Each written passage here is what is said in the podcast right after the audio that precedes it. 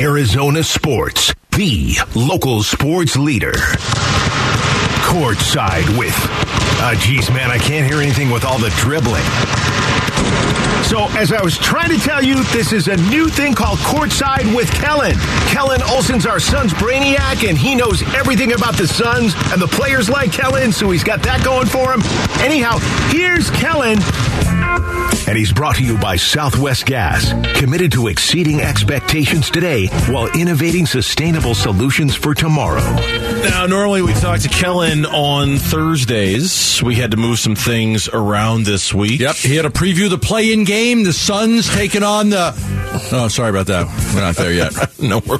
I was just, I was just, previewing the play-in game. I was just Suns. talking to Tyler Bassett, and it's like, man, I went so hard covering the bubble because I just didn't know. Like, I didn't know, like, is this the best it's going to get? Is this the, like, you never know how quickly things are going to change in sports. Like, when I worked my tail off during the finals run and all that stuff, and it's like, all right, man, going to really preview this trade deadline. Here we go. Yeah. I don't, I don't know what's happening in the next couple. Uh, I- It's not going to get that dark, of course, at 21 teams, but you just never know how quickly things change. You're talking to get dark. Have you seen the schedule?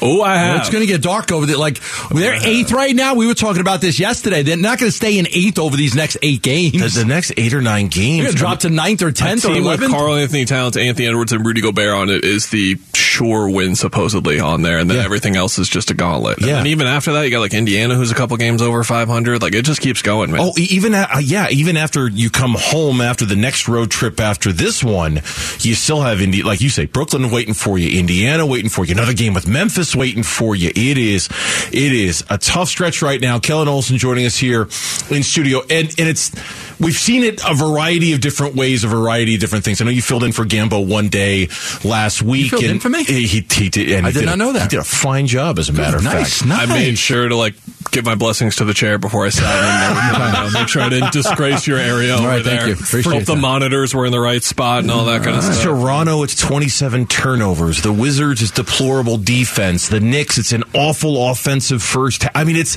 it's a little like sampler plate of everything. It, it I, like tonight, is something going to go right, or is a different thing going to go wrong? That kind of seems to be the vibe right now from this team. It is. Uh, Kevin Zimmerman and I on the latest episode of the Empire Suns podcast went through, and I said 11 of their last 15 they've lost, but then I had to go in detail for a couple of minutes and go through that entire stretch of games just to paint how bad it has Two twenty-five point losses. Because you say 11 to 15 and it gets there, Uh-huh. but then you remember Dallas down 26 at halftime. Boston, they were down 42 at one point. They were down 27 Lost at by halftime, 25 something like twice, lost by 19, lost by 13. This game against the Knicks, how were about- down by 32 points to the freaking Knicks. How about the wins? The Clippers didn't play anyone. The Lakers didn't play anyone. Devin Booker put everyone in his backpack Memphis? For New Memphis? Orleans. And then the Memphis win, Gambo, was one of the few, like, okay, there's something there. The Denver Yeah. game that they got to OT, okay, there was something there. The both Wizards losses, terrible. Like, the, it was 17 to 2 run, and I think under four minutes during crunch time that they gave up. And then, of course, the, the most recent one where their defense was just awful. It's they, they are playing such bad basketball right now on, on really both ends of the court. And yes, in, injuries have played a significant factor, but you guys would come in here and talk about games after the Suns won or lost with without Devin Booker in the last two years, and it didn't look anything No. like this at all. No, and and and a big reason why is that the decline of Chris Paul. Let's be honest. Yeah. He didn't have any points in the first half against the Knicks. He was a minus 38 for the game. I know that there are a lot of people out there, and I'm, I, I expect even people in that organization that think that the Suns' best path to a championship is post Chris. Post Chris, not with Chris, but because this year, after this year, you can get off of Chris's contract and save about 15 million bucks. Now, if you'd have to pay him 15 million not to play or trade him, but I think that their best path actually may be, and I, that's why I'm a window two guy. Mm-hmm. You know this. I mean, I'm I'm a window, and Burnsy's starting to see that that window's probably the better window too now. I was a huge window one guy, and I was wrong because I, I I couldn't have. I don't know how you could have seen this level of decline coming from Chris Paul. Do you guys remember a couple of years ago when Devin Booker started moving up the rankings, and it was like he was in the 50s, the 40s, the 30s, and you guys would have those conversations on the show of like, mm-hmm. can he be a top 15, top 10, top 20 guy? Because the gap between the 18th best player in this league and the 32nd best player in this league is ginormous. Sure it's is. not just 14 spots or anything. So we're talking about a guy in Chris Paul who was wherever you wanted to put him a top 10, top 15, top 20 player in the league the last three seasons and going beyond that. Three straight All NBA teams. Even if you think about last postseason, what went wrong, he carried them in that New Orleans series, had the perfect game six and everything from there when Devin Booker was out the postseason before that. It speaks for itself how great he was until he broke down at the end. But in the regular season two years ago, MVP candidate. We were talking about him as the MVP candidate for the Suns. A year ago, it was him and Booker. It was like, well, they're just going to split votes and it's not really going to matter. Then he goes down. Book has the look, I can do this without Chris Paul stretch. And then he becomes the MVP candidate. Is Chris Paul a top 15 point guard in the league right now? Is is he a top Yeah. 10 point guard in, He's not- in the, in the league 15 right now? for sure. I, I I don't think he's a top ten. Is he playing like one right now? I should say. I should phrase it that way because I don't think he has played to the caliber of a top 10, top 15 point guard. Will I still take him as one? I think so. He started to look more like himself in the last couple of games. But again, we're talking about a guy who was like a top 15 to 20 player in the league. And now in that rankings, you would put him in, in the 50s, 60s, 70s. It is such a ginormous drop off for any team to account for, but especially the Suns who so heavily rely on him and Booker. I've been covering sports since the 80s, and if there's one thing I know, when players get older like that, you will see signs of greatness once in a while. They're Yeah. just not consistent anymore. So Chris Paul may have that great game, like, oh, Chris was, oh, he may have two good games in a row. Really, oh, Chris is back. Oh, that's the great. But it's not sustainable. It's not sustainable when you get to a certain age and your body starts to, you know, go on you. And what happens more or less is that you, you, those, those great games become just more distant and you have more average to bad games. Who did you expect more from?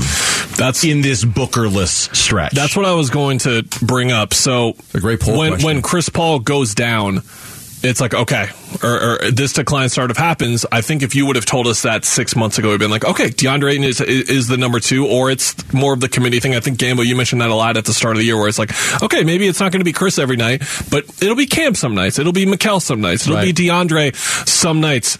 We're not even getting that some nights out of DeAndre and Mikal right now, and and I think we were expecting too much for both of them.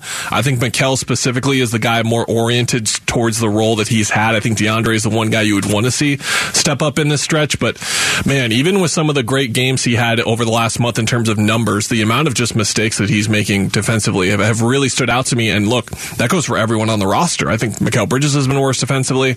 I think that Torrey Craig's been worse defensively. I think Chris Paul has had a huge drop off in his defensive game this year, and the numbers really back it up. Uh, when you November eighth is a date that I've been referencing a lot because that was after the Suns lost the game and dropped to seven and three on the year. So we're looking at two months, twenty five games, a big data point. The Suns are twenty fifth in defensive rating since then, and and the worst defensive rating in the league is San Antonio over that stretch, like one twenty point three, something like that. If you look at and saying this, knowing defensive rating is not an individual number, if you look at the defensive ratings for those starters, it's 119, 120, 118. Those guys are just getting shellacked Wow. when they're out there defensively. So it, it does go back to like who's the true number two? Does this team have scoring and all that? They're not going anywhere until they start defending. They- They're not going anywhere. And, Yeah. and and by going anywhere, I mean getting a play-in spot. Like if they keep defending like this, they're going to be 11th or 12th in the standings. They're not going to. They're going to figure it out to some extent defensively. But are you going to bounce back and just be an okay defensive team this year, an average defensive team, or are you going to get back to what we all expected, which, which was elite. elite. They were arguably the best of. I, I think, in my opinion, over the last two years, they were the best defensive team in the league. I think Boston has a case for last year, but over the last two years together, they were the best defensive team in the league. And now they're bad. They're bad. It, it, it's just inexplainable. Give me the ben- give me your bench thoughts. Uh, Lee, Okogie, Landale. You know, we last year I there was a time I was like, this is one of the better benches in the league. Yeah. And I can't say that anymore. It's putting guys in a difficult position because what they so clearly need off the bench more than anything else is more creation, more on ball equity, and things like that. Because, in my opinion, Damian Lee has been great. Josh Okogie has been great. I think that Jock Landale, Bismack Biyombo, the combination has been has been fine.